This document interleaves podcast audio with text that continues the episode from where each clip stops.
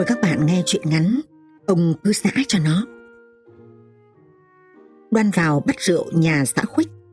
Thấy động, Khuếch và em trai trổ lối sau chạy trốn sang bên hàng xóm, không kịp nghĩ đến tiêu hủy tang vật. Chị xã Khuếch tẵm con giã gạo ở nhà ngang, vô tình không biết, nên ông phó Đoan cùng viên đội và hai người lính ập đến. Chị sợ hãi dừng chân đạp chảy máy, đờ người ngơ ngác nhìn ra sân như mất linh hồn, chẳng khác con rết gặp sen, con chuột gặp mèo, thu hình đứng đợi chết. Nhưng chị không chết, thầy đội chỉ chạy đến toan trói chị lại, xong thấy chị ẵm đứa con nhỏ nên thương tình, thầy giữ chịt lấy một tay chị thôi. Trong khi ấy thì hai người lính Đoan lùng khắp đó đây, lôi ở gầm phản ra một cái hũ lớn chứa đầy rượu lậu. Không kịp làm biên bản vì người đi báo nói còn hai nhà nấu rượu ở gần đấy, phải đến bắt ngay, kẻo nghe động đạt họ giấu hết tang chứng đi mất. Ông phó Đoan liền mang cây súng trường và giao khẩu súng lục cho thầy đội ở lại canh giữ vợ chủ nhà với hũ rượu lậu.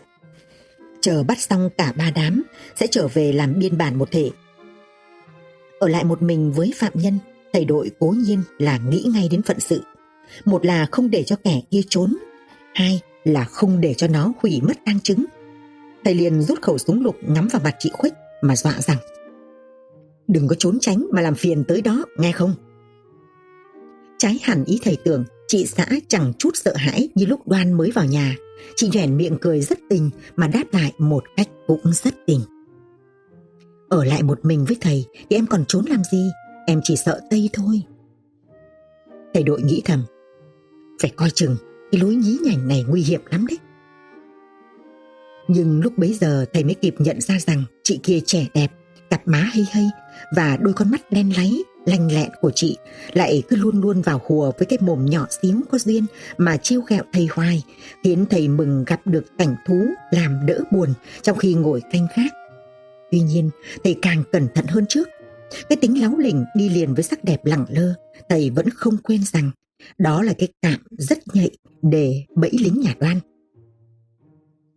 Bỗng người đàn bà mà thầy yên chí là vợ xã Khuếch đột ngột hỏi thầy: "Thưa thầy, bị bắt một hũ rượu thì phải mấy tháng tù?"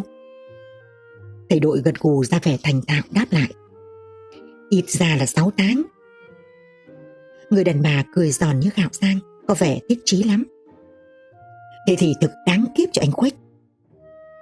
Thầy đội kinh ngạc: "Chị lại mong chồng chị ở tù à?" Người kia càng cười to: "Thầy tưởng tôi là vợ anh Khuếch à? Ồ, thầy nhầm to rồi. Hắn là anh tôi, mà tôi thì lại rất ghét, vì hắn hành hạ tôi gớm ghiếc lắm. Thưa thầy, tôi túng bấn phải đến ở nhà hắn." "À, ra thế đấy. Đấy thầy coi, tôi vừa phải ẵm con, vừa phải giã gạo cùng một lúc, thầy tính có nhục nhằn không?" Thầy đội an ủi bằng mấy cái vuốt ve tình tứ, và thầy cũng đỡ khắt khe với kẻ kia mà bây giờ thầy biết không phải là vợ phạm nhân nữa. "Vâng, ra cô là em gái." "Vâng, em gái anh Khuếch." "Thế thì ngoan lắm." Bàn tay thầy lại làm việc Đoan. Thằng bé con ở trong lòng mẹ sợ hãi chu chéo lên khóc. Thầy hỏi: "Con Khuếch đấy à?" "Vâng, thực thế nợ." "Quẳng nó đi có được không?" "Chết, tội nghiệp, dẫu sao nó cũng là cháu em kia mà." Người đàn bà nhớn nhác nhìn vào cối nói: "Ô kìa, chưa xúc gạo ra, chốc nó về nó chửi cho mất mặt." "Nó còn dám về đâu mà em sợ." "Nhưng cứ xúc gạo ra cho nó thì hơn thầy ạ, vì nó có ở tù đi nữa cũng còn mẹ vợ nó kia mà. Mẹ vợ nó ác nghiệt còn bằng mấy nói." Chị liếc mắt cười tình rồi nũng nịu nói tiếp: "Vậy thầy đứng giận cần chày cho em xúc gạo ra nhé." "Ừ thì giận, nhưng không có trống à?" "Trống nó dùng để nấu rượu rồi còn đâu." Cả hai người cùng cười vang. Thôi, bây giờ thầy đội thực yên lòng, không còn nghi ngại một chút nào nữa. "Em xúc mau lên nhá, chẳng phó Đoan về trông thấy thì khổ anh." "Xin vâng." Thầy đội lên khung chày máy, đứng giận cần cho cao đầu chày lên. Chị Khuếch nhanh nhẹn xúc gạo ra thúng. "Ấy, phải cẩn thận đấy nhá, thầy mà buông chân ra thì chày giã nát đầu em đấy." Thầy đội cười sung sướng: "Ai nỡ làm bẹp cái đầu xinh đẹp của em."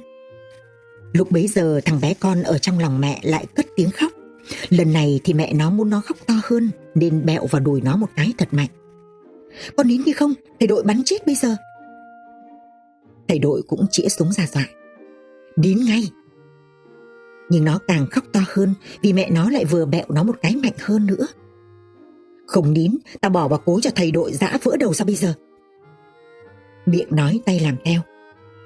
Thầy cứ giã cho nó một cái. Rồi đứng ôm bụng cười. Thầy đội cũng cười híp cả mắt. Bỗng thầy vụt thấy biến mất cô em gái xã Quách. Thầy hơi lo. Trong cối, thằng bé con nằm ngửa giơ bốn vó lên khóc không ra tiếng. Thầy đội chột dạ gọi. Ê, cô! Vì thầy không biết tên người đàn bà là gì, thầy cũng không dám buông chân ra vì sợ chày giã dập đứa bé.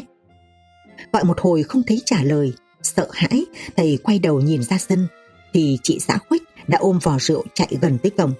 Trong cối đá, thằng bé cố lẫy sấp lại, rồi hai bàn tay nhỏ xíu víu thành cối đá mà gào thét. Thầy đội chợt hiểu, nhưng chậm quá rồi, đành đứng giận cần chày, cho đến khi viên phó đoan cùng hai người lính đoan trở về, bế đứa bé trong cối ra.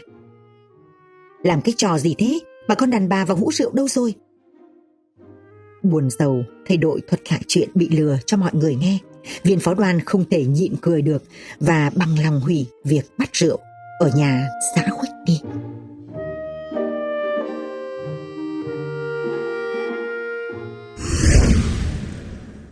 VTC Now.